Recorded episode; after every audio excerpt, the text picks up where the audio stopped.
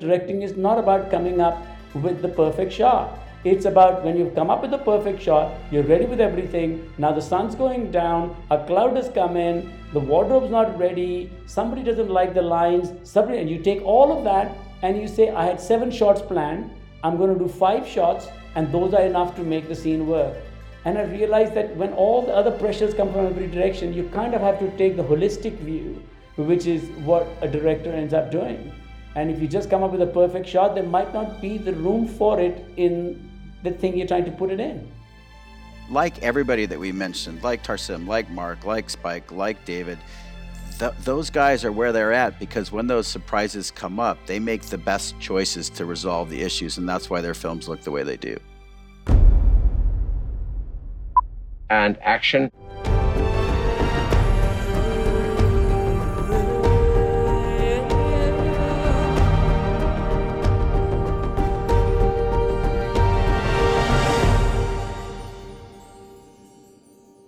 Welcome to the Art of the Shot podcast. I'm your host, Derek Stettler. When I first started this podcast earlier in the year, I told you we'd explore not only cinema and television, but also music videos. So I'm thrilled to share my first episode dedicated to a music video with you, which happens to be about none other than global superstar Lady Gaga's latest and most personal music video for her hit song 911. And I'm happy to say that in this exclusive interview, you'll hear from both the director and the cinematographer of the video. Tarsem Singh is the acclaimed director of REM's Losing My Religion, for which he won the Best Director and Best Music Video awards at the MTV VMAs when he was only 30. And he built a thriving career directing some of the most iconic commercials of the 90s and early 2000s, before going on to direct The Cell with Jennifer Lopez, The Fall, Immortals, and more. But 911 is his return to music videos after over a quarter century absence and Oscar nominated Jeff Cronenweth, ASC, is the cinematographer. He's not only a veteran of music videos, having shot for Michael Jackson, Janet Jackson, Shakira, Katy Perry, Taylor Swift, Christina Aguilera, and more, but he's also an in demand cinematographer for big brands and is most well known for his long and influential career working with director David Fincher, including the now iconic films Fight Club and The Social Network. Our conversation is a rare view into the relationship between a director and cinematographer. You'll hear their mutual respect come shining through in many moments, and you'll get a peek into their process and the trust and creative freedom they share to carry and enhance the vision for the project. There are a few interesting anecdotes we share about Lady Gaga's commitment to her craft and the strength of her abilities as an actress, as well as the experience of shooting this video in 118 degree heat during a global pandemic. And strangely enough, both Tarsem and Jeff have acted as cinematographers for David Fincher, with Tarsem shooting all of the India sequence with Brad Pitt for The Curious Case of Benjamin Button. So naturally, we talk about David Fincher a little bit. But of course, the conversation revolves around the video for 911, and I urge you to take five minutes right now and watch it before you listen any further. As you do, keep in mind that the key to understanding this deeply symbolic video is to realize that every element you see is an abstract, impressionistic expression of an element of the true reality Lady Gaga's character is experiencing in the final moments of the video. And now, please enjoy our conversation. But if you're new, be sure to subscribe here and follow The Art of the Shot on social media for updates and bonus content. The links are in the episode description.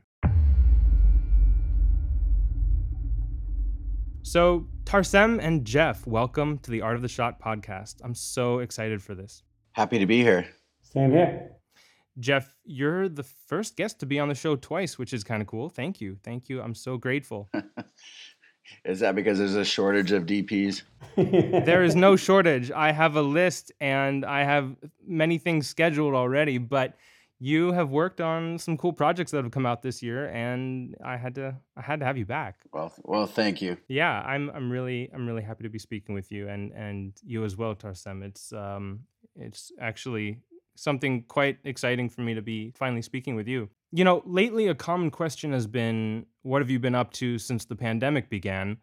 But apparently the two of you shot a major music video for Lady Gaga. This video is really interesting and and it's really something. It's I mean, it's one thing to create a music video with stunning imagery. Uh, plenty of videos have that. But it's another to have a video actually tell a story. They don't all do that. And 911 takes it to another level. It's it's visually stunning, right? It tells a story. It's full of symbolism. It has foreshadowing. It has a twist ending. You know, as soon as I finished watching it, I had to rewatch it over again. It practically demands to be viewed again immediately after. Oh, and then on top of that, it was made during uh, quarantine, right? So tell me about this video. How did how did it start? Uh, well, I was sent a song. Uh, I had never heard a Lady Gaga song before, and I have not seen her film. But uh, I haven't done a music video for close to 28 years. And I heard the song, and I think as Jeff knows, I told him I'm pretty bad for directing music videos, that usually the people who do it right will be correct to the music. They will hear the song, they will hear the budget, and then they will tell you what basically they would like to do. I, on the other hand, have about three or four ideas that I walk around with, and then when the right song comes along, I say it clicks or it doesn't. And that's quite not fair to a musician. No, interesting. Right. So you end up with something that, uh, you know, sometimes take two years, sometimes 28 years. So when they sent me the song, the thing that clicked it, there was a classical piece up front that reminded me that one of the ideas I had disregarded long, long ago could fit into this. Wow. What about the classical music part? Uh, made that click for you? Uh, actually, only because it it gave me a book book ending or a book start. It gave me a prologue. I remembered an idea that I might not have clicked with, and might not have even heard the song, thinking like, "Oh, I don't have an idea for it." Was that when I heard that, I thought, "Okay, so it's got a prologue." So let me see if that idea of mine will fit. And then it did. And I thought in the end, in the epilogue, I could repeat that classical music. Mm. And then when I talked to Gaga, she said, like, yes, you can have the strings, you can open it up, you can do whatever you want. And then I actually did the thing of going and listening to the album. And I realized there was another piece of classical in there that was much more like Penderecki and much more aggressive and more correct to the ending. So I asked her if I could have three songs and actually make it a short film with book endings and just take the middle part to do the music video and she said yes wow interesting okay well you you said a lot of interesting things there. I mean, the fact that you haven't heard her music um, at this point is is a surprise for me, especially given. I have now. Yeah, you have now, obviously. About a week ago, my nieces and nephews sent me some stuff, and I educated myself on it. Mm-hmm. Yeah. Well, her music is is certainly something, and it's interesting. I mean, had I'm assuming that means you hadn't seen any of her music videos in the past, you know, decade either. I had not. Yeah. But I must say her persona is kind of rather than life. Of it's course. Much more operatic. Yeah. So Eiko Ishioka, who I'd worked with before, was a really big fan of hers. And she had told me, you know, did you watch this woman? And I said, uh, I don't know if it's my kind of music. And then just by default, I never did. Mm, interesting. Well, her music videos have always felt to me like you know they, they cover a range but there's they're different from really anything else out there, and they have this, you know, Lady Gaga uh, imprint on them. And mm-hmm. I always felt, I mean, I would not have been surprised at all if you told me, oh yeah, you know, this is the third video I directed for Lady Gaga, because her other videos seem to have been, you know, uh, if not inspired by work you did, you know, something that could have come from a mind either like yours or inspired by your work. And then, I mean, the fact that this is your first video in in some 28 years is is incredible too, considering the fact that in the 90s you were one of the most highly sought after music video directors. You won a Best Video of the Year and Best Music Video Director award at the VMAs when you were 30, and then there was that huge gap. So well, music has always kind of been sacrosanct to me. Mm-hmm. But I didn't mind in advertising if somebody came up with an idea that I could kind of like you know get into it and give it my visual look. But somehow for music videos, I kind of felt if the song doesn't move my soul, I can't go there. And, and, and the toughest thing in music videos, you kind of have to write this treatment thing, right. which is so absurd for the medium that it is that whenever I, I tried one time, I think about two years ago, I wrote something and it looked like it was written a special needs child. I read it back again and I just went, this is horrendous. If I was me, I would never give me that job. So I just decided I'll stick to what I've always done which is try to get to the person on top of the food chain and say, Can we have a conversation? And know that I will never write a single word. And that was the problem. And the good thing about this one with COVID, mm-hmm. that I literally talked to her and her alone. Wow. And just told her what it was. And when she just burst out crying and said, That's the only video it can be. And I went, okay, great, but just know that I can't write a single word. And she was, it's okay. So then the second thing was when I came out here, I got in touch with Jeff and I said, I can't write anything unless you want to read something really stupid. Can you come over in the time of COVID? Mm-hmm. And he came over and we sat outside by the pool to keep all the rules legit, at least for a little time. Right. And then I told him the idea. And I said, Well, this is what it has to be. What do you think? And he just said, I'm all in. And I said, Okay, let's go for it. Wow. So what he what he's selling himself short on is that he directs from the heart and brings so much passion to it. And this was such a personal song for Lady Gaga that when Tarsem explained his his idea for this song and the story and how layered it was and how remarkably in sync it was with where she was in her life and what she's been thinking it, it it's like a perfect match it's it's almost made I, I don't know how it came about. It's a divine hand that interfered and brought all these parties together. You- You're quite right that it ended up being so close to her because I usually have an opening enough in the song that I have the parameters of an idea. But when I hear a song or when somebody tells me what means something to her, I can adapt enough of that, but only if I don't have to write a treatment. If I leave it open enough, I'll hear your problems, I'll hear your insecurities, I'll hear what you think I've gone off at a tangent at, and then I'll I'll I'll tailor it. I'll make it like a glove for the song. But if you write a treatment, then kind of people might hold your hand to it, like, hey, you said this is what you were gonna do, now do that. And I didn't want to do that, and that's why I've kind of not done music videos. I don't know how other great music video directors do that, but I kind of tend to say I need an open plate, uh, open canvas, sorry, open plate for food, I guess. Yeah. well, I was going to say that I'm sure you were offered plenty of music video jobs in the in the, you know, past years given given your career uh, up until that point. I was, but I'm. I kind of always said, please don't introduce me to the musicians because if my idea doesn't fit with what they have, I am the wrong guy, and they'll feel like I don't like the song. And if you meet them, it always becomes personal, and then they won't like the next Indian guy they meet.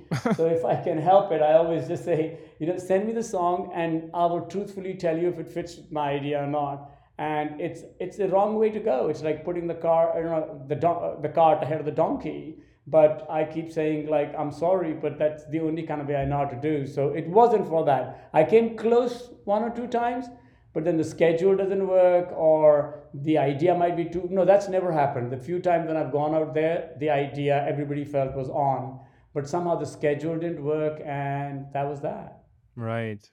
Well, okay, so you have this idea. It's been brewing in you for decades. You're waiting for the right song to come along in order to find something that that'll really uh, be served by that vision you have and that you're excited by and that you want to, you know, work on. And you hadn't heard her music before. So then how did this connection happen? How did you even get involved? How did you and her meet? I don't know. I think that kind of stuff just happens that occasionally somebody will send me a song and say, This is the person, and 99% of the times I don't know who the person is. But in this particular case, I know who Lady Gaga is, and her persona is larger than life. So I just said, like, I think it's a very little chance that, you know, like that my idea will fit into that. And then I heard the song and I was drooling, as Jeff will tell you. but when that happens, there's very little mistaking. Uh, and I kind of, the only thing I found common between me and her that I only have two gears. It's off or full on. And Off or full on, yeah. I'm full on, then all I have to do is, you know, gather a group of people who I think, you know, uh, uh, understand the passion of this and aren't coming it for any other perspective. And Mm-hmm. and Jeff's job on what he does, it's never about the money, fortunately. I mean, we've lived in the world of advertising and film where you make much better cash than you do in this. So I don't want anybody coming to a music video thinking that that's their ticket to, you know, to food. And that that I just knew with Jeff would never happen. So my idea was to, to convince him that uh, that I had the bull by the horns. Was he coming for the ride? Right. Well, you guys are both also like at the point in your careers where you're, at least I would think, you know, doing things because of the artistic, you know, merit and your ability to, you know, achieve something that that you know you're proud of because the project itself speaks to you. I hope so. Well, Jeff has definitely done that. We almost worked together, as Jeff can tell you, about 20 years ago.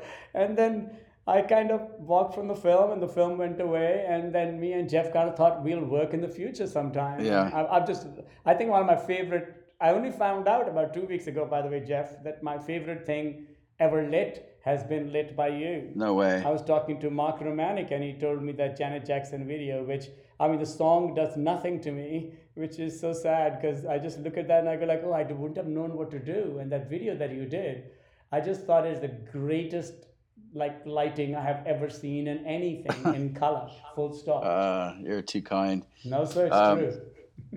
Well, I, I can tell you this. I mean, obviously, you, you you nailed it when you talked about we're at a place where we want to do it because we want to make good work and we want to be with people that are surround ourselves with good, passionate, talented group. And so I, I have been a fan of Tarsem's forever, and and we've met several. We have many many of the same friends and collaborators. So I've met him on several occasions, but it just never worked out that we got a chance to create together. And so Mm. when this came along, I was I was in anyways, but once he sold me the pitch and you feel the passion, you see the intensity, how could I not want to be part of that? It's it's, it's an amazing process that he goes through, and it, it, it's invigorating, and it makes you feel like you're uh, young and, and inspired, and and and the passion, and you're driven, and it just is like you know from days past. Yeah, it felt like it felt like something kind of like um, A student project with the naivety. No, of a I- not at all. and the Not a passion student Of a student project. Yeah, maybe. You know, yes, it felt some somehow it had a vitality to it and a like a youthful energy of like a vision. Um, you know, that is not commonly seen that you would normally associate with, you know, someone you know, it makes sense because this idea, if it came from you 28 years ago, that was when, you know, you were at that stage in your career. So it's kind of you you've just held on to that energy the whole time. You have a point. Not not only that, it's like he he had the kind of the responsibility of of not even the responsibility. It just comes with the with the role, but his passion and energy. When you have a crew, a large crew that we had out there, especially because of the COVID restrictions, we we had a lot of safety personnel out there, and it was so hot, and it was such long shoot because of the heat and the smoke. That that his passion drove everybody to keep going. You're inspiring to everybody, and I think you know that happens on a set every day. But these were rather extreme uh, conditions. It was just like another cold day in India. It was only 118 Fahrenheit. I was fine. I could see people passing out. he was the only one that was comfortable. Tarsem, were you comfortable? Were you fully in your I was element? way fine. I can't take cold. And Oh. plus, when you're shooting, the adrenaline, I mean, it's the most addictive drug in the world. And as Yep. Orson Welles said, when you've got the best toy set a man could have, I don't know if anything else is happening. The heat or cold doesn't matter. right. You're just oh, gearing and looking beyond the tunnel. yep. You're you're in the moment point, as one would say, completely present. that's that's true. So Jeff, when you when you were first talking with Tarsem about about the video and he was expressing the ideas to you completely verbally, not through you know any kind of treatment, uh, from what I'm gathering, was it all just kind of one conversation and then everything clicked and then it was just okay, we're in production mode, or did you have a bunch of conversations where concepts were discussed and styles and references and images, or you know, kind of what was the process of conceiving the the way that it would actually be visualized? Well, we talked about formats and technical uh, lenses and the, the approach we were going to take. But then he made really two fantastic references. He said that this needed to the this needed to look like the uh, two two separate movies, right? you know what, Jeff? I think that was more like sending a PA to get a skyhook, which doesn't exist. But somehow Jeff heard me through. You're absolutely right. I said two opposite things, and Jeff embraced it. No, but I I totally got what you were saying though. You you made perfect sense though. I said it's uh, Herb Ritts, as I'm sitting in his house, who always shot black and white and classic. I said if Herb Ritts shot color with the composition of Parajanov, which just doesn't exist. Herb Ritts almost never shot color. He and didn't. Stuff is classic looking, and Parajanov's stuff is kind of beyond kitsch. So once you embrace that, I did not want it to look wide-angly and cartoony, much as I like Terry Gilliam. I didn't want to go into that world. So once that was going to happen, all I had to do was paint the background white, so Jeff could control because that set that we went to was brown I just painted it white and Jeff took over. He just like, you know, made the contrast ratios right and it looks the way it looks. Mm. And I'm sure grading played a role too. He said that. And then, of course, the second part of the film is the actual realization of what she's been going through. And he simply looked at me while we were scouting and said, This should be Fight Club you know what? I gave up on that one. My original, first of all, I never even had a look for the first part in mind for the 28 years. I just thought once I find out who the song is for, the idea is that the that the the fantastical part should not identify with her. Uh, uh, like the fan base should not be able to figure out what's happening in the end. Like if this was a person who was very familiar with art house films, I would have made the first part Vegas you know, but I made it so kitsch and, and beyond one particular end that they would have not seen this coming. So when we kind of went into, you know, Fellini meets Parajanov and, you know, Jodorowsky, that, that audience would not, would see that as this is just Gaga being Gaga and then surprise them. The bad part was I wanted the ending to look like an episode out of Cops. Mm-hmm. I yep. original idea was that it should look so horrible. It should be shot like through their cameras, through their chest. But then when we looked at the locations, no real location could eh, wouldn't let us in. Mm-hmm. They just said you can't go there. You can't go there because you can't shoot past ten o'clock. And then I just realized one of the best lit films at night. You know, is Fight Club, and Jeff did it. So I said, if you have to embrace that, let me just go classic in the ending and do it on a back backlot. Yeah, I recognized the you know it as a backlot. I mean, where was that? Was that at Paramount? It's Disney. Disney. Oh, interesting. Wow. The the ranch. Uh huh. Right. Well, you know, I'm sure when he told you Fight Club, you were instantly like, okay, we're in my wheelhouse now. well, it is, but you still have Lady Gaga, and it's still, uh, uh, you know, it's a different era. So you kind of apply those sensibilities, but make it what it is today. But I mean, he had already led us led, led us down this road, so it was really easy to kind of figure out what visual language to to speak with it. Mm-hmm. Right, right. I follow. And um, to put your mind at rest I don't do storyboards on music videos. It, it, is a bit there. I mean, like even when we did The Fall and a shot in 28 countries, I kind of don't do boards unless I have to explain something and I don't have continuity. So, two times I did get tripped during the video, and both the times it was my fault. But out of uh, 118 things, I think the ratio worked out. So when, when you go there, I remember I called Mark Romanek and he asked, he said, Can I see the boards whenever I shot? And I said, I don't do boards. And he said, There's so many things you don't do. Yeah. And I thought, Ooh, I might be completely doing this the wrong way. but somehow, when you get somebody like Jeff that says, You tell me, and I feel you're on top of it, your confidence just goes sky high, and you go, Yeah, I'm going to make it happen. Interesting. Okay. So you don't do treatments, you don't do storyboards. For music videos, I do for commercials. For music videos. Okay. So I mean, what is it? And Jeff, you know, please, you know, tell me what it's like for you as well. I mean, on set, you have all these elements that have to be captured, and you don't have much time for it, and there isn't a storyboard. And yet, especially on a music video like this, where every detail, you know, eh, there's symbolism, everything seems to have a purpose and is intentionally, you know, placed. And the the way it's going to be edited is going to actually you know tell people something and it has to have a, a greater purpose. So how does the actual you know planning and shooting and uh you know shot structure uh, occur on set? How are you actually determining what you're going to be doing? Well honestly i, never felt lost. Um, i i grasped the story and i knew the song and we scouted and walked through each setup and where it was going to happen and there's a certain malleableness to music videos and certainly Tarsem like if something works out better or we've gotten to some place too late then there's some ability to move things not always because sometimes we're locked into rigs and outfits and cast and that kind of stuff mm-hmm. but there's a little bit of room to kind of create things as you go and so the, the only tough part for me going into it and honestly, I, I think if I had done this video earlier in my career, I probably would have been more nervous or concerned. But now I eh, there, there's a certain fluidity to it and a trust of Tarsem, and he he so eloquently explained the concept that I saw it. So the only thing that was challenging for me is when you deal with someone, um, and and this isn't about Lady Gaga, but her she always is pushing the boundaries with both makeup and style and hair and wardrobe. And some of these changes were massive and took hours. So you lay out your best schedule, but we're outside during the day, during the summer, and the sun's moving the whole time. So you, you you're arriving somewhere four or six hours later than you thought you were going to be there.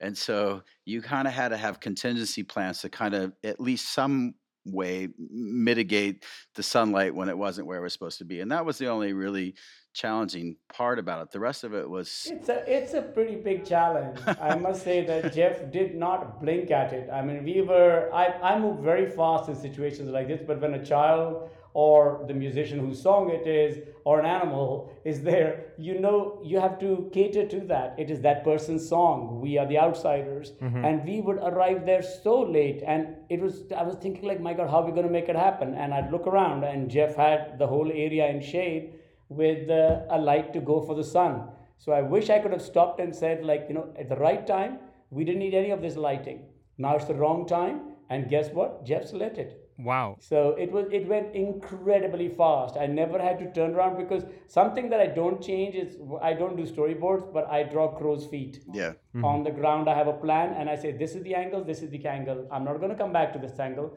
This is it. We'll shoot it out in this angle. And when I turned around, Jeff took that as sacrosanct and had all his lights in place. Hmm. So suddenly as it's going down there was never any hurrying to panic. I turned around and the big light was there. Wow. So I, I wouldn't have believed that from my recollection. You know, I can pull up the video and take a look at it now. I would uh, probably actually like to do that. But from my recollection, I don't recall any single shot look you know, it, it, all looked like it was during the daytime. That's Jeff. At towards we lost about two times. We came very close to Sunsetty, uh-huh. and uh, he had his things in place. Wow! And just I didn't even didn't even blink. I just turned around and they were there. Jeff, what does it feel like to play God? Yes. uh, it's terrifying.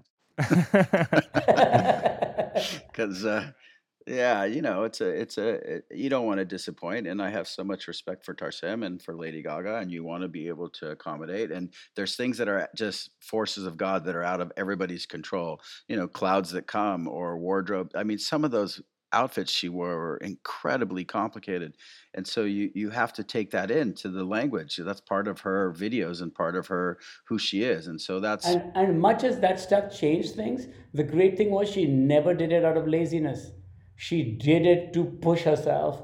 I mean there's one particular costume where i had complicated situations already by doing a pull out zoom in and dropping this black drape.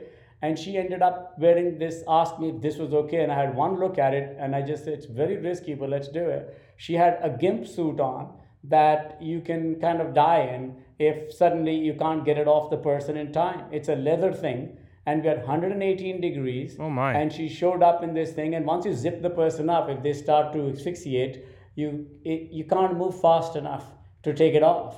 And she made that decision on the morning with me. Like she would show me one or two things and i would say this or i would say that and she would go you know with that and uh, would push herself. So i just say the delays and everything that were there were there for absolutely the right reasons. She never chose the easy way out no, she really a trooper. She took the hardest way, the most um, artistic expression she could at every corner, regardless of what the situation was. The heat, my pounding lights into her on top of 118 degrees, and then putting her on a crane, and then making her fly. Yeah, fly, flying her. yeah, just nothing. She was like trooper for everything. Yeah. Well, yeah that that brings up a shot I'd love to talk about. There's a few of them actually, but um I wanted to just like talk a little more with you, Jeff, about your, you know, your process of um, like on set without being storyboarded. I imagine there was like room for you to make a bunch of suggestions and contribute your ideas was there anything that you did on set that was like unplanned and made it into the final video? I think Tarsem had a really good plan, and we kind of knew the areas and the and the scenes that we were gonna where they were gonna take place and how we were gonna photograph them. He, he did he did do one thing that crane shot when they're flying. Mhm. I was really scared of it looking cartoony because I thought when they'll be close enough to me, I'll have to put a wide angle lens to see enough of the background. And I had all these scenarios, and I did not want to go wider than a 20. But Jeff built this really elaborate platform that they tied this thing to, and and made it. It was. A, I, I've kind of done that about 30 years ago. I did that shot once. I did it in the fall. I remember it. So kitschy. It's not right. And in a dream sequence, it can kind of be okay. But to have a person singing in sync and for to make it look classic, I didn't think we could pull it. And then I turned around and saw what they had made, and I just made the crew stop and give them a round of applause. I said, you know, like it's hot, and they were given an easier brief. They chose the hard way to make it classic. And then we carried on. Exactly. That was Jeff. No, that was everybody, but okay. Jeff's gang. I only hire Jeff. Like they say, hire the best and cry once. well, Jeff, that brings up something that I um I've never asked before, but I think this is kind of like uh, a perfect scenario to ask it. Um, it has to do with like leadership and the presence of the director on set. Um, how does Tarsem show up in? You kind of already hinted at it, honestly, but how does he show up as a director in order to really get the best from his crew? And you know, like some directors are, you know, notoriously just hard to work for, and Mhm. people do it because the work just comes out so good. They, you know, and they want, you know, they want their jobs, but um, it feels like Tarsem is not one of those directors. So, what does he do uh, that other directors could learn from? He's graceful and elegant and brings this energy and passion and is respectful of everybody on the crew and motivates and and the ideas unfold. And when people listen to what the ideas are or why we're doing things a certain way, it's uh, inspiring. And, and nobody has more energy on the set than he does. And he's um, he's very much involved as a, as a group and makes it a family experience that we're all trying to uh, accomplish a goal together. Mm-hmm. Yeah, I, I've always felt because of that, I feel like I've always been a very good hack. because everybody who I really love, like Fincher or Spike or any of my friends, they they love uh, even even Mark. They love coming up with the idea and they love editing. They hate filming. Yeah. I'm one of those morons that loves filming. So I always think I must be a hack. But you know what? I live for that. I always say I'd rather have a great time shooting and the end result be crap than just basically have a great like have a horrible time shooting and the end result be good. I'm not this angst ridden artist. I just Oh, that's good. I love to have a good time because I used to shoot in the middle of it. I should shoot 300 days a year.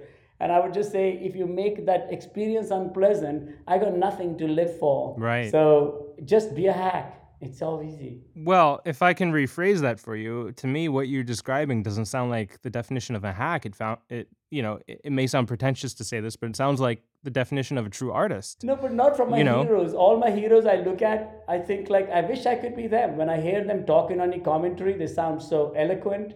Then Mm-hmm. when you see them filming, they just hate the filming part and everything else is great.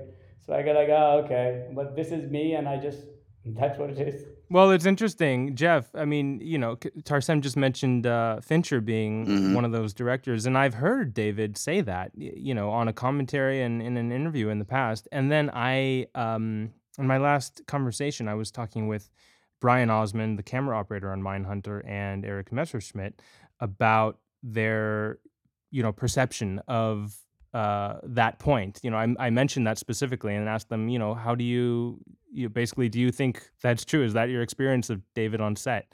And they were like, no, he he honestly loves it. He does. He doesn't like the frustration that comes with uh, surprises and mistakes and incompetence isn't the right word, but someone that's not giving the same effort that everybody else is, or resisting the kind of the creative approach that everyone's taking, then that's frustrating. And and um, he, you know he he's one of those guys that does prescribes to the Hitchcock approach to filmmaking and and makes as much of the movie but in the prep as you possibly can so you just have to connect the dots on set as impersonal as that sounds of course it's much more complicated than that but Right. but you try to eliminate any of the mistakes and surprises before you get there and in, inevitably there is going to be some so that's the part that i think becomes frustrating but at the same time like everybody that we mentioned like Tarsem like mark like spike like david th- those guys are where they're at because when those surprises come up, they make the best choices to resolve the issues, and that's why their films look the way they do. You know that that quote once Fincher said. That, uh, by the way, uh, thing that we're forgetting, Fincher is one of the funniest guys you will ever meet, and everybody who doesn't know him, when I tell him, they go like, "It does not look like that," and I go, "I swear, you have to get him separate. He's hilarious."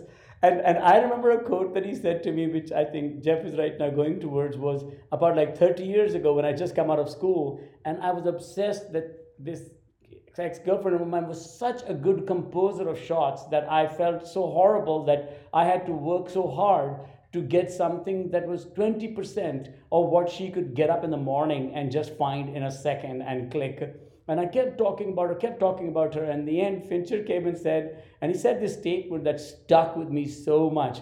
He said, You and I both know. And I later on thought about that. And I said, No, I did not know that. And it was news to me. And, and he said, You and I both know that directing is not about coming up with the perfect shot. It's about when you've come up with the perfect shot, you're ready with everything. Now the sun's going down, a cloud has come in, the wardrobe's not ready, somebody doesn't like the lines, somebody, and you take all of that and you say, I had seven shots planned, I'm going to do five shots, and those are enough to make the scene work. And when he said that to me, I kind of thought like he said, that's what directing is about. And I kind of felt like, no, I did not know that. And the first time I worked with my ex girlfriend where she was directing, I realized the compositions were nearly not as great. And I realized that when all the other pressures come from every direction, you kind of have to take the holistic view, which is what a director ends up doing. And if you just come up with a perfect shot, there might not be the room for it in the thing you're trying to put it in. Mm. Yeah, absolutely. I mean, I'm familiar with that quote actually from uh, David. He's he's obviously said it to you in private, but he said it elsewhere as well, and I've experienced it myself. yes. But but I always look at it like who whoever makes the best creative compromises at the at that moment wins because nothing ever works out perfectly. Thank God. Right. Yeah, thank God. Yeah. And it's about I guess the way I would describe it would be a vocabulary so that when things fall down, you can find another thing that'll achieve the effect you want, even though it's not what you originally intended. Yes. Right. And, It's like re- rewording a phrase. and and also not losing perspective because you're telling a story and even though you hold a shot to your heart, if it doesn't advance the story, if there's another way of doing it, then then you're serving that story. Right. And Tarsem, is it just like a um, kind of like uh, quality of your character, or um, what? What are you? What do you do in your life to be able to maintain that kind of um, calm, the composure, and the very quick thinking on set in order to have all the things that you're holding in your head? I don't have much going on. I usually I'm full on or off. Right. So when I binge, I'll watch 15 hours of TV a day for three, four weeks. And then I Wow. will just play chess for about 15, 20 hours, uh, 15 hours a day for about two weeks or three weeks. And I'm, I'm very obsessive like that. That's why I've never tried intoxication in any form. So when the song comes and it clicks, I say, you can ask me anything about it. Am I, I I know what I want to do and I know what it needs to mm-hmm. look like. You might not like it, but it's deliberate. So it's okay for me to just say, like I say, I have a plan. If you think you have a better plan, then you need to tell me. So you might not like my plan, but believe me, it's there. And and and like I said, I, I wish it, it doesn't. Laziness never comes into it because I keep saying the you know old phrase of uh, that I'm like a prostitute prostitute in love with his profession. I'd sleep with them for free, but they actually give me money. Last time I did this damn thing, I like almost went bankrupt when I made the fall, and I do it in a heartbeat again. This time, actually, somebody else paid me to make my train set, have a ball, and I'm thinking like, what more could you want? And I would say 99.9% of the world of the people would like to do what I do Right. but the, the struggle is usually to get access to that work and let people go away let the gatekeepers go away and actually get access to the person up there who would just say go for it or don't And let's also make sure that we know that Tarsem is equally as funny as Fincher, not quite as irreverent as David is, or dark with his humor, and very self-effacing in front of everybody. He's so honest that he says what it is, and that's endearing, and one of the reasons why everybody wants to pitch in and work work so hard to bring his vision to the screen. Mm. Interesting. Well, um, back to kind of like the origin of it. I just wanted to touch uh, on that one more time with you um, regarding like what the song meant to you, Tarsem. When you when you first heard it, you had the idea in your head already, but how did you experience the song? What was your interpretation well, of it? Original idea, like I said, you have to interpret it to make it better to the song. Mm-hmm. The original idea that I had, I remember I was going to do it for a song called Angel for Massive Attack. And I remember talking to one of the members in our schedule, never worked, and then it went away. The idea was that there is an accident, and during blood loss, a person has hallucinated what you will see. So usually music videos don't need that license. You just show up somebody, hey, it's a music video, move on. But at the same time, I just thought let's let's let's put it into a, a framework where it makes sense why you went weird. So when I saw this, I think there's a there's a thing called Aria, which many directors did, and Ken Russell, who I'm a big big fan of, did an episode in it that had this in it. At the same time, when I talked to Mark Romanek, he nailed it even more, where he said that's basically what I'm doing is um, uh, uh, Wizard of Oz without the first act.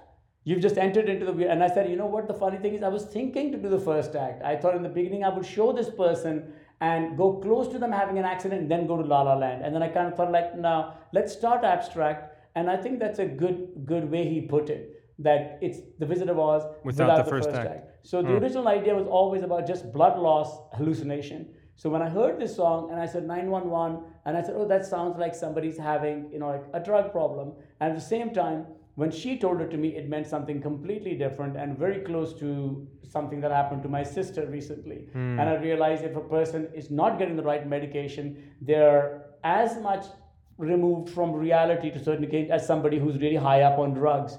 So the idea was that somebody could not get their medication, they caused an accident, and that's what you've been seeing. But just take out the first part, and just people will think it's Gaga being Gaga, and then close it in the end. And that's kind of what I pitched. And the only thing that was also open was I was thinking, should it be self inflicted? Was this a person who was trying to commit suicide? And that's why the 911 people are over. And then she explained to me, no, 911 is an expression that I used for my medicine. Oh. Like if I don't have my medicine.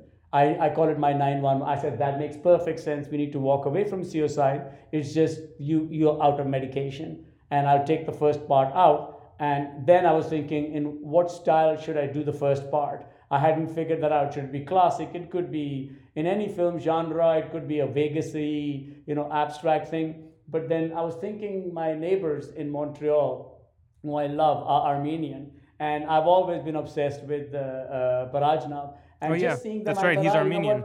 Yes, and I thought their their daughters would make a perfect thing into it. And I thought, oh, if they come in, this will be perfect. I'll make it with them. And I had that in mind. And when I pitched it to Gaga, I had about 800 photographs with me when we were zooming to see what I might show her. Like we could go into this direction.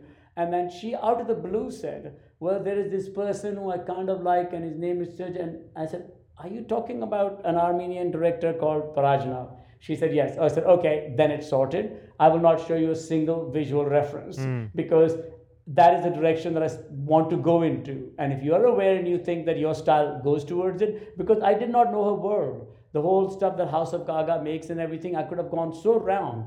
So I just said, like, if you think that that is the right approach, just leave it to me. I'm not going to show you any references. And I literally thumbed through 800 photos in about a minute. I just went, okay, this, this, this, this, and I just threw it away on the floor. And I just said, leave that to me are you okay with that? And, and, and she said, yes, and there can be no other idea. And then I started punching the air and like being the buffoon. And then suddenly I looked and she was crying.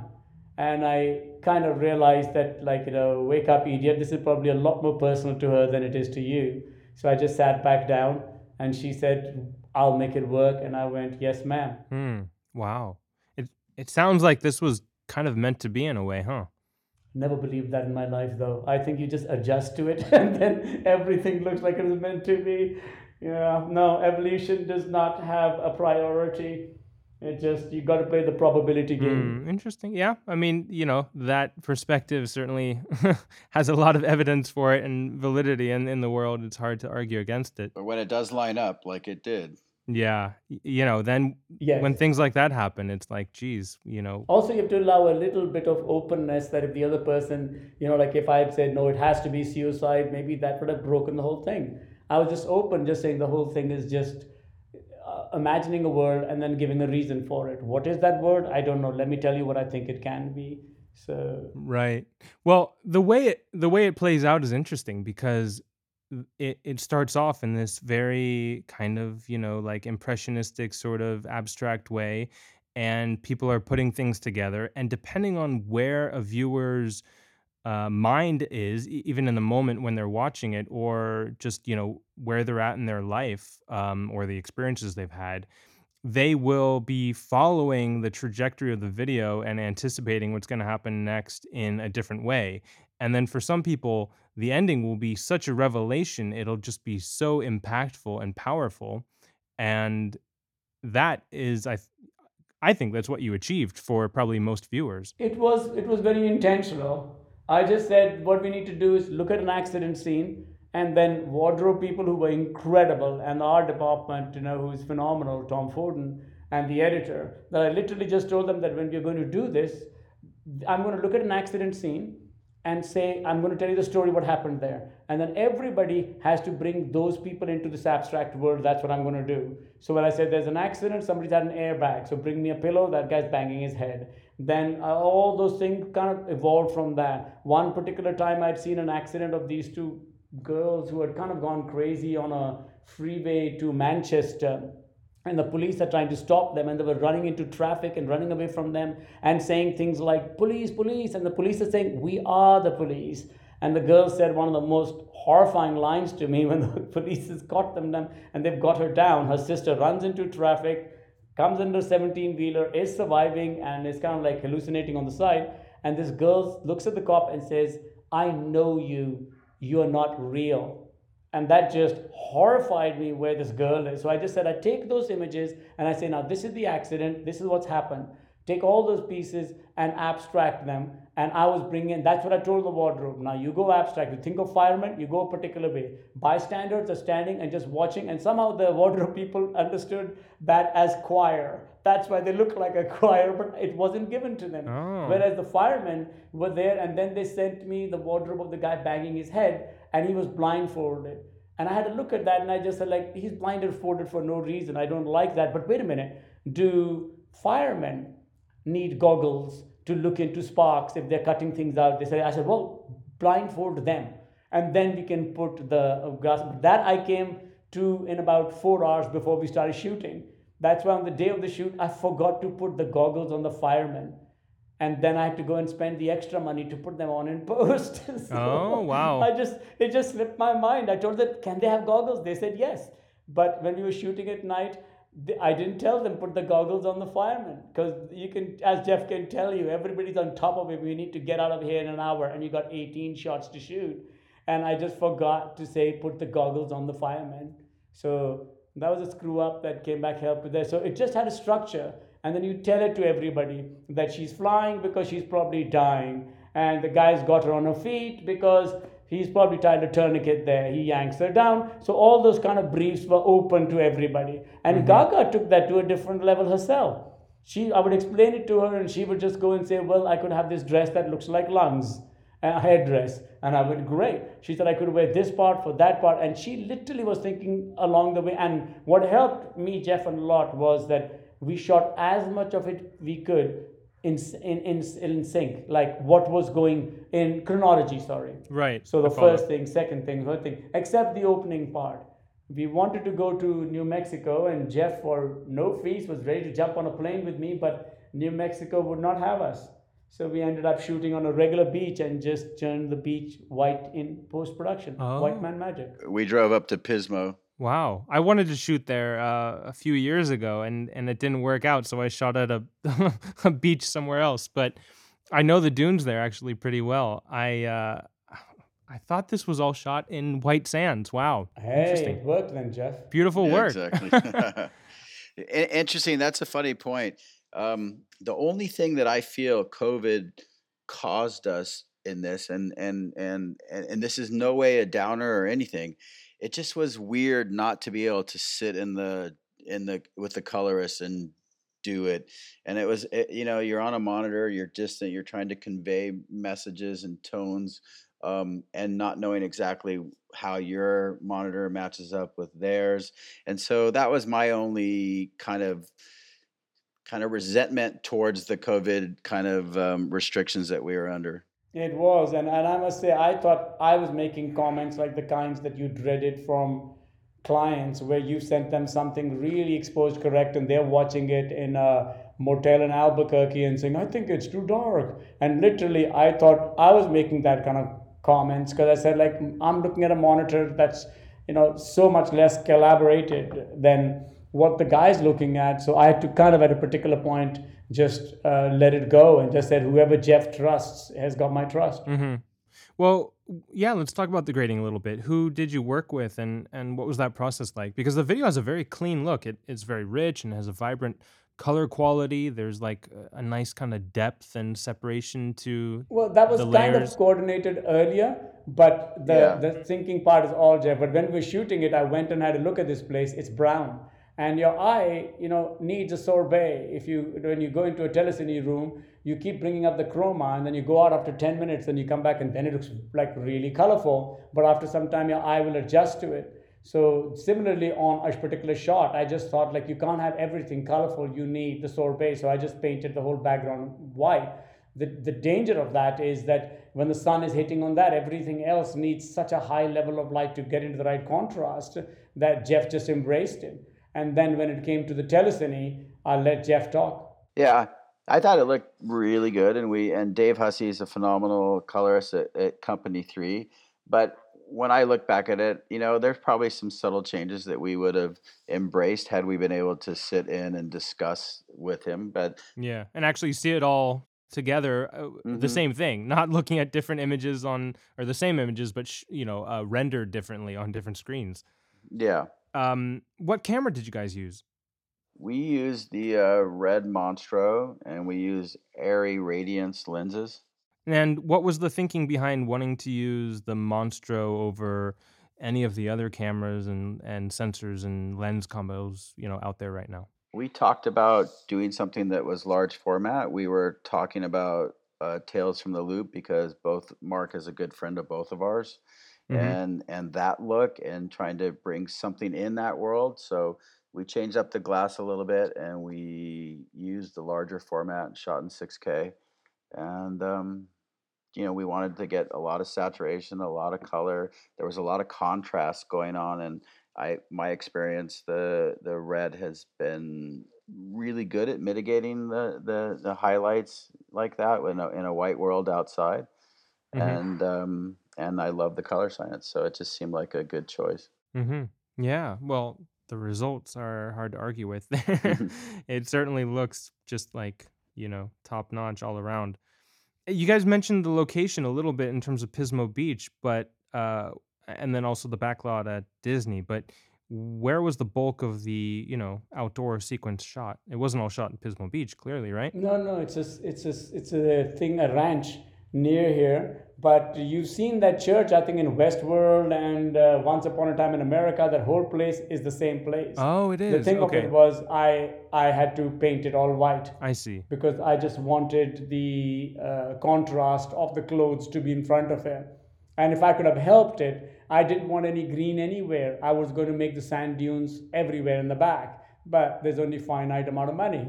And then the floor, everything I wanted to be white, but then those numbers made it uh, uh, not, affordable. Then I embraced it and just said, okay, it's got trees around it. I'll make sure that from the dunes when she walks, I introduce the the greens a little bit, and then none of that requires any money spent on it. We embrace it for what it is. Hmm, I follow. Interesting. One of the other things I really wanted to touch on was costumes. And uh, who was the costume designer on this? It's, it's from the House of Gaga. Oh, really? I mean, they were incredible because I've usually always worked with Eiko on fantastical stuff, but Yeah. they were so good. And the kind of scheduling problems I've only seen solved in India and China, where you'll go and half a set is built and you're about to shoot the next day and you're going like, what's up with this? And they'll go like, yeah, we'll work it through the night. And then you come back and about 8,000 people are leaving with shovels on their shoulders and the set is there. Hmm. And I kind of like literally the day before, she changed the whole things on them because when we were talking, I told her you can do one of two things, what they do in Hindi movie songs. You have the same clothes in every place, you can just layer it or like you go different clothes in every section and you can't do the other. You can't do like you know two two for two phrases you have the same thing because that looks like you ran out of money. Right. she said i'll change in every one of them. And i just said but we're shooting tomorrow. She said yeah that's fine. And then literally her team just scrambled and next day went up there. I had all the choices to choose from and we put those things and she made it work. Fascinating because a lot of the one of the things that helped me immediately recognize this as you or someone inspired by you was the costumes. They looked like your work with Eiko. Uh, I know I did tell them you don't need to go there, but at the same time they go like, "Hey, we're channeling her."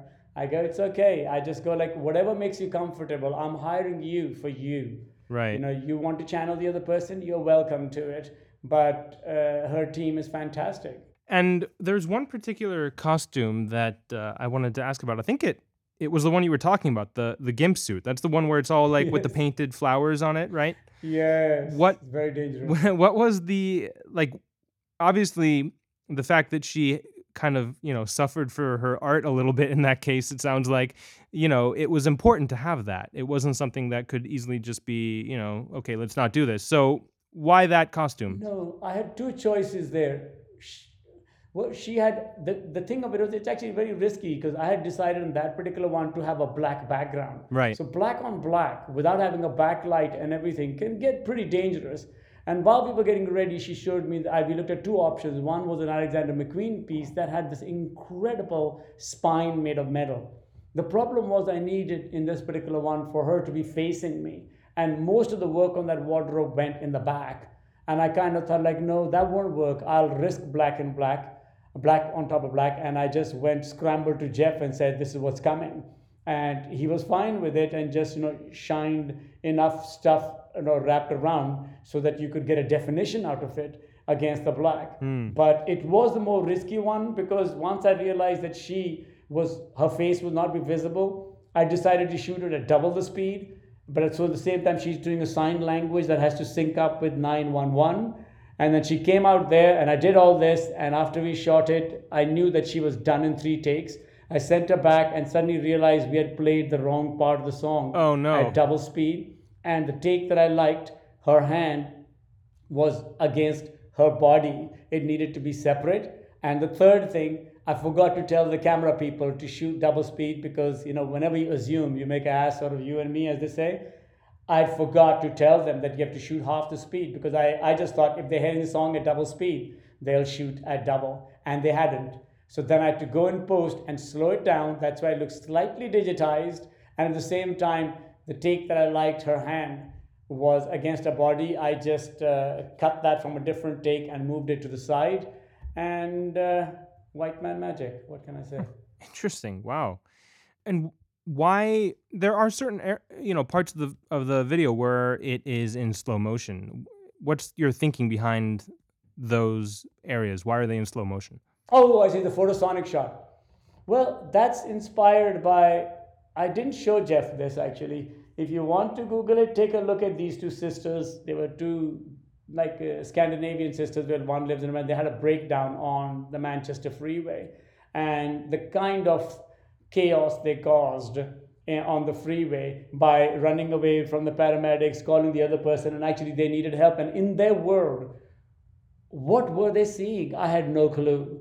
So I only said, and whenever you get photosonic, it's always the director thing like, oh my God, I've got a photosonic, I got to shoot more than one shot. And I just said, no, this is just one shot. It's the one time she gets away from the guy who's trying to give her mouth to mouth. And to her, probably this is chaos in real life. You know, she's running and biting and kicking people while they're trying to hold her down. But to her, she looks like this massive Maharani walking down with a flowing thing while there's a fire hydrant that's probably you know sparkling ribbons and the people are looking elegant, but in reality, it's probably you don't want to see how unelegant the scene is. Right. So I had to take it to the other extreme, and I just said uh, anything shot at photosonic makes like you know makes a person going to toilet look elegant. So if you make something with fabric, it'll look even more elegant. Uh, yeah, with the billowing fabric and the horse, you add a horse in slow motion too. The whole thing is just this graceful moment. He couldn't go through it the last time. The guy who we had hired, I only asked for one thing that he ride a horse, and he couldn't ride a horse. So we had to change the wardrobe, put it on a woman, and I said, ride across and cover your face. So suddenly it's a woman. Wow, filmmaking is nothing more than uh, problem solving. Sometimes, isn't it? Yes, it's good problems. It keeps you young, as Jeff said. Yeah. Yeah. Like I say, if it was easy, they would have all been brown. I would have just hired relatives. They it's, it's not. It was tough, and everybody scrambles when you tell them to. Um, in that shot where she's in that suit and it there's the black background, there's something written across it. It looks like Sanskrit to me.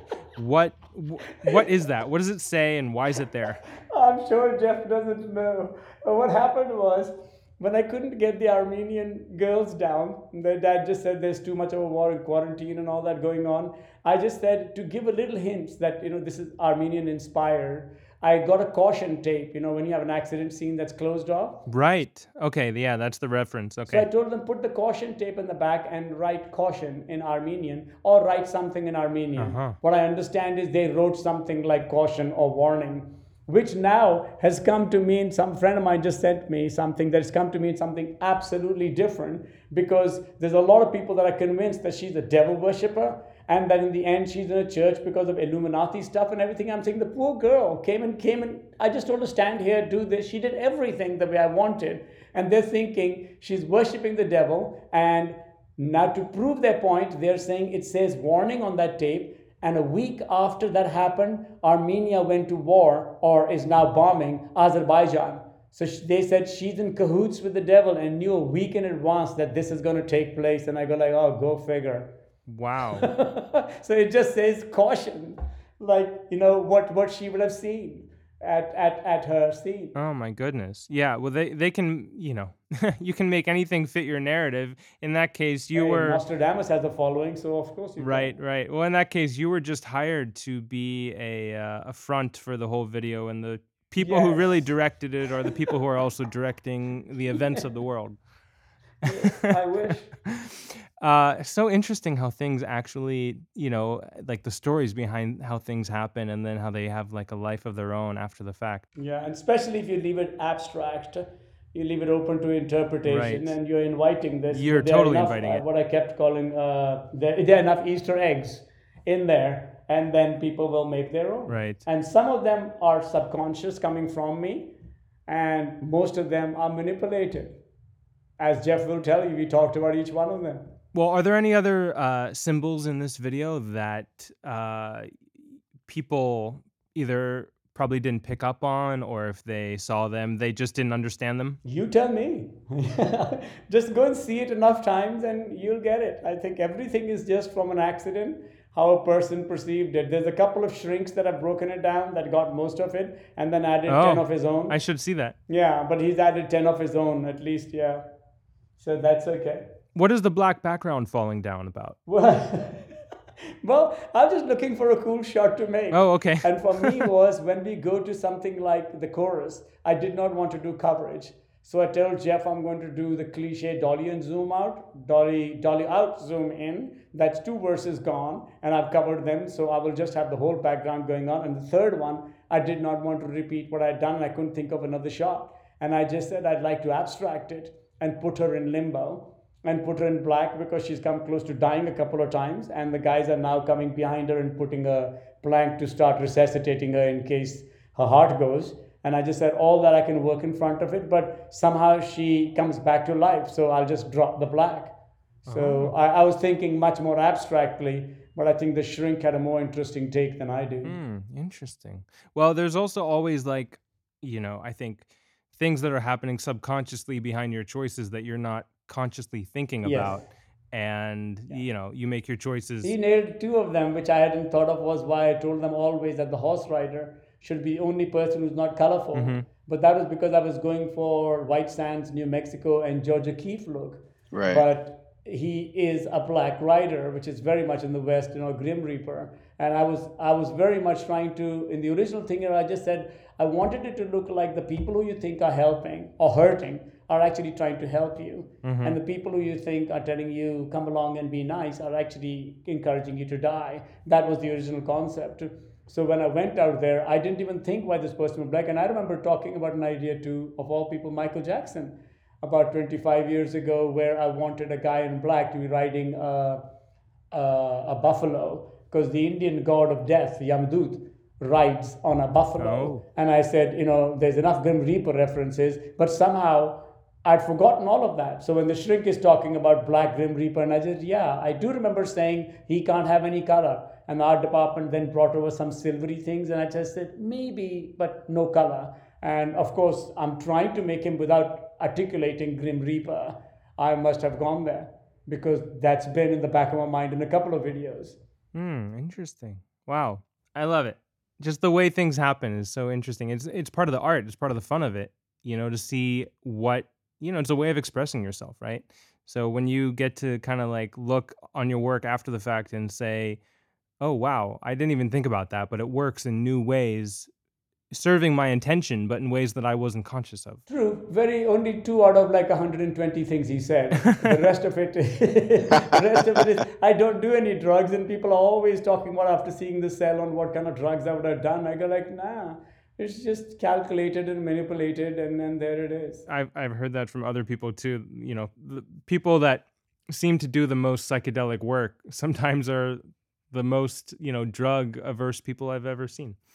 I know I, I, like it. I, mean, I think I would like to do drugs, but uh, I know that I've had a very addictive personality since I was a child. So I just came up with a number. I said until my mid 60s, I said 64, I will never try intoxication in any form. And then somehow in my 20s, I said I would like to try acid, but in my 90s. But you don't hear about 90 year old addicts very often. No, you don't. Well, because addicts don't make it to 90 years old, and most people don't think because to become an particular addict at that age. You start you start calling it medication. No, there's that too. Like my mom, you know, like in her in her 70s, 80s, the drugs that she was doing, if you gave them to any teenager, you'd say he had a problem. Mm-hmm. But when they're giving it, prescribing it to her in 70s and she's watching soap operas, I would ask her what happened in the soap opera.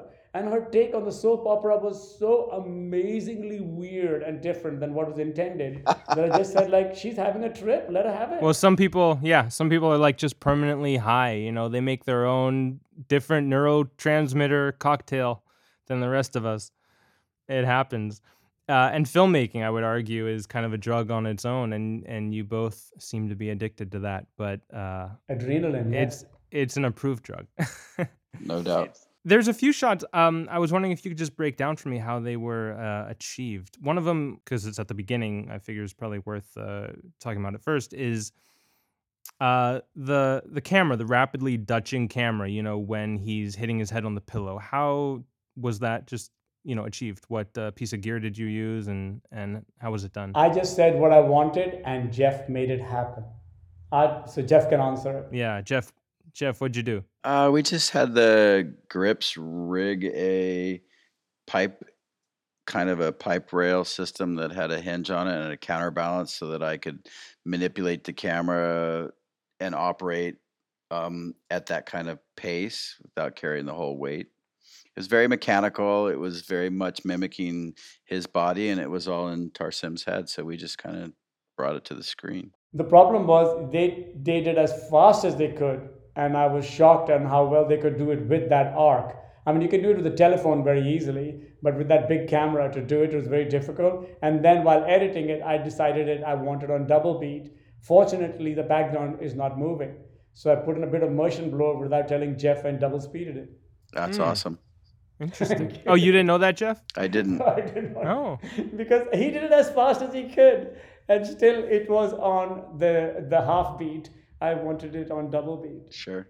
Yeah, editing plays a huge part in a lot of your work, Tarsem, and this video is beautifully edited. It's Robert Duffy. He is amazing. And Oh, he's your editor, he huh? is. I mean, like the last time I did a thing with him, the video was the Losing My Religion one. And I remember we went and cut the video. We started at 9 o'clock in the morning and 3 o'clock, 3 a.m. the next day we were finished. And we kind of were thinking, like, I kind of this is what I had in mind. I wonder what happened. So then we had 10 days to cut. And then we called the commissioner the next day saying like uh, we think like because we said we don't know what we're seeing let's come back the next day. Then we looked at it and we kind of thought like it's done. So we kind of said let's show it to the commissioner and see what she thinks. If she says it's crap then we got nine days to fix it. And then she came over and looked at it and she said like uh, i think it's done right? And we went uh yes. And that was it. And then we sent it to the band I remember Stipe literally changed one shot. There was the angel with his back towards. It. He said, "Do you have a, a more elegant shot from the front?" and that was it. In this particular case, when we came back from San Luis Obispo, when we shot on the beach, in 24 hours, the video was cut. Duffy had cut it. Wow. And we sent it to them, and she did not change a single frame, a single frame. So I called Jeff and I just said, like, either they're going to just can this thing or it's not going to air, but this is going incredibly well. She has not changed a single frame. And he said, No, I think it's great. So Jeff stuck by it, and we were getting more and more scared on why the date was getting postponed because I had cut it in, in less than a day. And then we found out that the reason it was getting pushed was that they were trying to be sensitive because our date of nine, was very close to 9 11. And they were Mm. trying to stay sensitive to that issue and say release it 10 days after that, but not before or not near it. So that was the delay because I was just thinking they're not Oh. changing anything and they're not airing it. I think they're just going to like something funky is happening or no. But apparently, she did not change. Couldn't you have just frame. contacted them and said, "Hey, what's going I on?" I tried, but you know, people have been known to lie. But here, they were just saying, no, we love it. We're leaving it exactly what it is. And then somebody told me that we're being sensitive to 911. I said, that makes perfect sense. Thank you. Yeah. And then I stopped Yeah, panicking. But I did call Jeff in my panic. No, I, I was getting a little concerned too because I've been told like three different dates and they kept going away. And I kept looking online, like, when is this expected to come out? And um, yeah, it makes perfect sense now.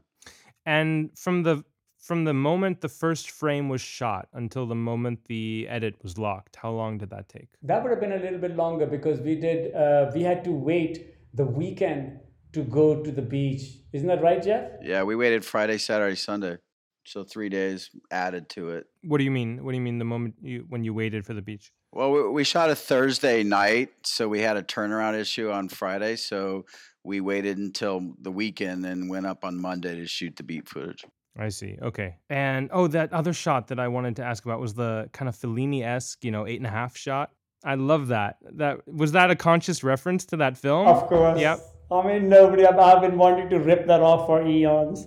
I looked at that and I just said, nobody does a sequence like this opening of, uh, uh, uh, you know, eight and a half. And Mhm. that was a shot that always stuck in my head. So I said I didn't like want to revisit it. And Jeff and all made that happen with that crane stuff much more elegantly. Originally, I thought should be much, much higher because in the original film, the guy's in a helicopter. But then we kind of decided, like, no, actually, it made more sense in a closed courtyard that she's in that area, and and Jeff put her on the crane. Mm, I follow. And uh, because this was shot during COVID, and you you mentioned the you know a little bit about having a lot of people there for you know safety and everything, for uh, which kind of goes. It feels a little counterintuitive having more people on set when you know there's something like this going on. But can you just tell me a little bit about the the experience and the process of um, making you know a big project like this during the time of a pandemic? Well, they just had a lot of extra security, which was goes hand in hand with somebody, an artist, so it's so uh, prevalent, and then um, all kinds of protocols because uh, it was still evolving, like what was a safe set and what's not, and so so there was testing and temperatures and questionnaires and um, you know food distribution and separation and uh, monitors that would kind of try to stop people from congregating, you know, especially around monitors, which tend tend to do because everybody wants to see their whatever their Pacific category is, how it looks, and so those were all kind of things that we had to keep in in check and. Uh, it just it slowed things down a little bit. It's a little more cumbersome, but all in all, everybody dealt with it, and, and it worked out fine. We did have a we did have a food scare at one particular point because the person who took the temperature went in where the chef was cooking, and measured the temperature, and, and I could have told you that would be a little bit higher. But when they took the chef out of the tent, it was all fine. But then, because it had been a little bit hotter inside the tent, they decided nobody could eat that food, and then everybody was famished. Yeah. Oh no. Oh gosh. Just a little bit of uh, foresight could have prevented all that. Yeah, but the thing of it was everybody's got their boxes to tick. Yeah, of course. And that person's ticking boxing was I recorded this earlier, and then the thing of it was that they said that we had to fill in forms before going to the set, and one person in the kitchen had not filled that form. Because of that, uh, everybody had to, was compromised, and we had to Oh. throw the food away and get different food. And these guys were really hungry.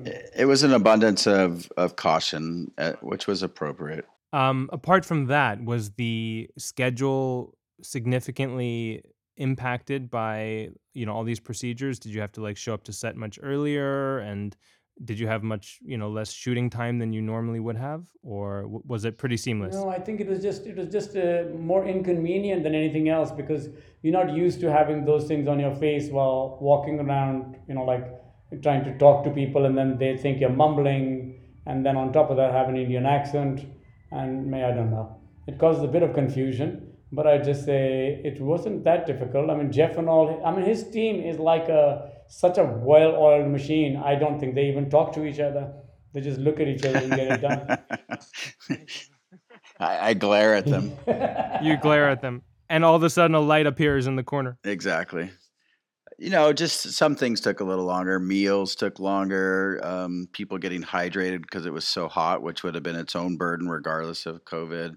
And getting in and out of facilities was a little bit more complicated. But all in all, it went, went pretty well. Okay.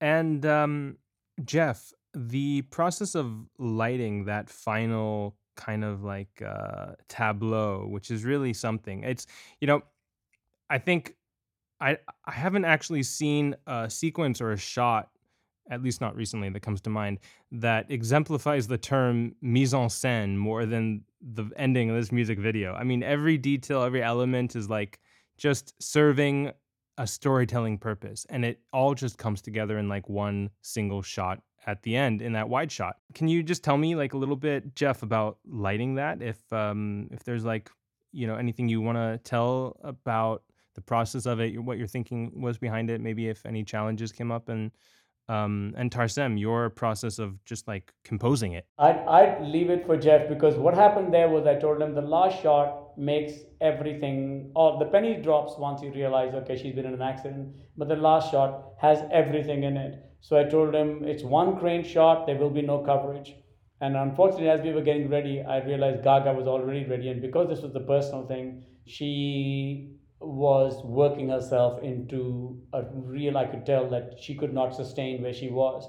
So I did tell Jeff that that is it's got no coverage. We need to jump into her close up immediately after this. So we shot the crane shot first, and I just ex- put everything around as I could, and uh, gave it to Jeff, and it was lit.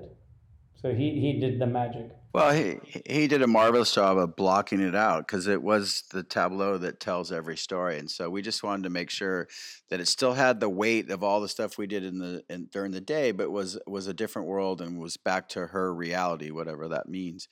And so we just wanted to make sure that all the players had their moment, so that when we went back and introduced them all or reintroduced them all, then we could actually kind of doctor things up if it needed anything. But most of it fell really into place, and we kind of had a few things we kind of had to avoid, you know, like certain signs were certain sizes and certain things were uh, not conducive to downtown that you try to avoid. So there were some tricks around making the set look more presentable, but all stuff you deal with all the time. yeah right i'm just pulling it up right now just so i can look at it again Yeah, everything's in there. But notice the firemen are not wearing glasses because I couldn't afford it in the end. oh right I think Tom Foden is here. Let me let him in, the production designer. sure okay Sure, sure. Get a cameo. Oh, that'd be interesting. He was the production designer on this music video, right? He he was. Hi, let me take a moment to tell you about the sponsor of this episode, Evidence Cameras. If you're in the Los Angeles area, Evidence Cameras is a fantastic place to get all of your rental gear needs met. They're a tight knit team of working camera professionals passionate about everything camera related, including helping you create your vision. They strive to go beyond just accommodating your gear list, which I might add they can do no matter what you need. With With tons of gear and extensive relationships, they can help you get any piece of equipment you want. Located in Echo Park, just 10 minutes from downtown LA, I highly suggest you check them out for your next project. When the mirror shot kind of like goes to camera and reflects the the light into it and it flares so beautifully. Uh, what light was that? What were you doing to create that effect? Uh, we used a Leko, which is a par light focusable, Mhm. and then I put a streak filter inside to enhance that. Okay, that makes sense because you weren't shooting on anamorphics, No. but it had a anamorphic like flare. We cheated. Nice. Okay. Just for a little visual, extra literal visual flair, I guess, huh? Exactly. Uh, Tarsem, are you back? I am. You are? Okay. Well, I think you kind of answered the question about uh, just composing that scene. I was going to mention the fact that, you know, it was like before that very end shot, it was the definition of coverage. you had all these like keyframes, and each one just felt like a new revelation. We did them very, very quickly. I'd say all that stuff after Gaga's close up, I'd say, I'd say 25 minutes to 30 minutes. Really? Wow. That's incredibly efficient shooting. I, I did tell Jeff, and could he just believe me on it? I said, there will be only one direction will we be lit in. So you can hide everything out there. I will never look back. There is no other, we're only going down that line. So the few places I knew I wanted to do a dolly move in because I knew the music went grrranga and just one was pushing into the guy in the car and one was tilting up from the bicycles and the rest of them were just swish pans. And I think in about 20 minutes uh, we did the complete coverage because everybody was having a kitten by that particular point. But we, the, the lucky thing is when you don't lie to your DP and pull a, ni- and pull a 90 or a 180, those were all looking away from us. So it required very little tweaking, and Jeff had hidden the things on the side and just moved incredibly quick. Mm, right. Well, Jeff, you're a total pro, so it makes sense. Do that. Were you supplementing the uh, lights from the like uh, the police car and the fire truck, or was all the we did. colored we lights? had a li- little extra just to get into the places it normally wouldn't fall to defy kind of logic. Right. And and to make like a little more separation and like um dimensionality. Exactly. Well, the whole video is just honestly a work of art. It's uh it's just it's a stunning piece and I'm so grateful that I got to speak with you guys both about it. Thank you, sir.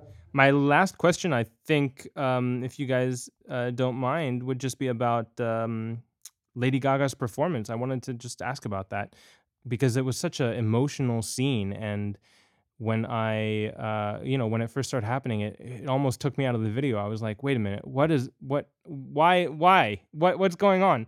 And then it all clicked, right? It is that's very true. She is an incredible actress, and this is a very personal thing. And it could have gone to hell in a basket that when we were getting ready for that wide shot in the in the interior, where kind of everybody's taking her lines away from her, and I wanted her to look at confused, I realized in where she was taking her brain that she's not going to have too many takes. She's going to exhaust herself in no time. So I just turned to Jeff and I said, What we're going to do is just, we were doing the master, and I said, She only has one of the shot, and we need to jump. I hate, I usually like to go in slowly, slowly, and so the DP doesn't have to take the lights in and out. But the way Jeff had lit it, it was all in, the, in that particular direction. That after that wide, we just jumped into her close up. Mm-hmm. Then she, when she did that, I actually always had the idea that the moment the guy stabs her, she knows that's going to hurt. She just wakes up in the other place. That's what I'd always planned for. But she went, she wouldn't go there. She, when we did this, she went into this traumatic state and really started crying. Then I came back the next day when it was done and I was looking with the editor and I just said like, oh man, I wish, you know, I'd, because I couldn't afford sound in that place. Sound was in the second location.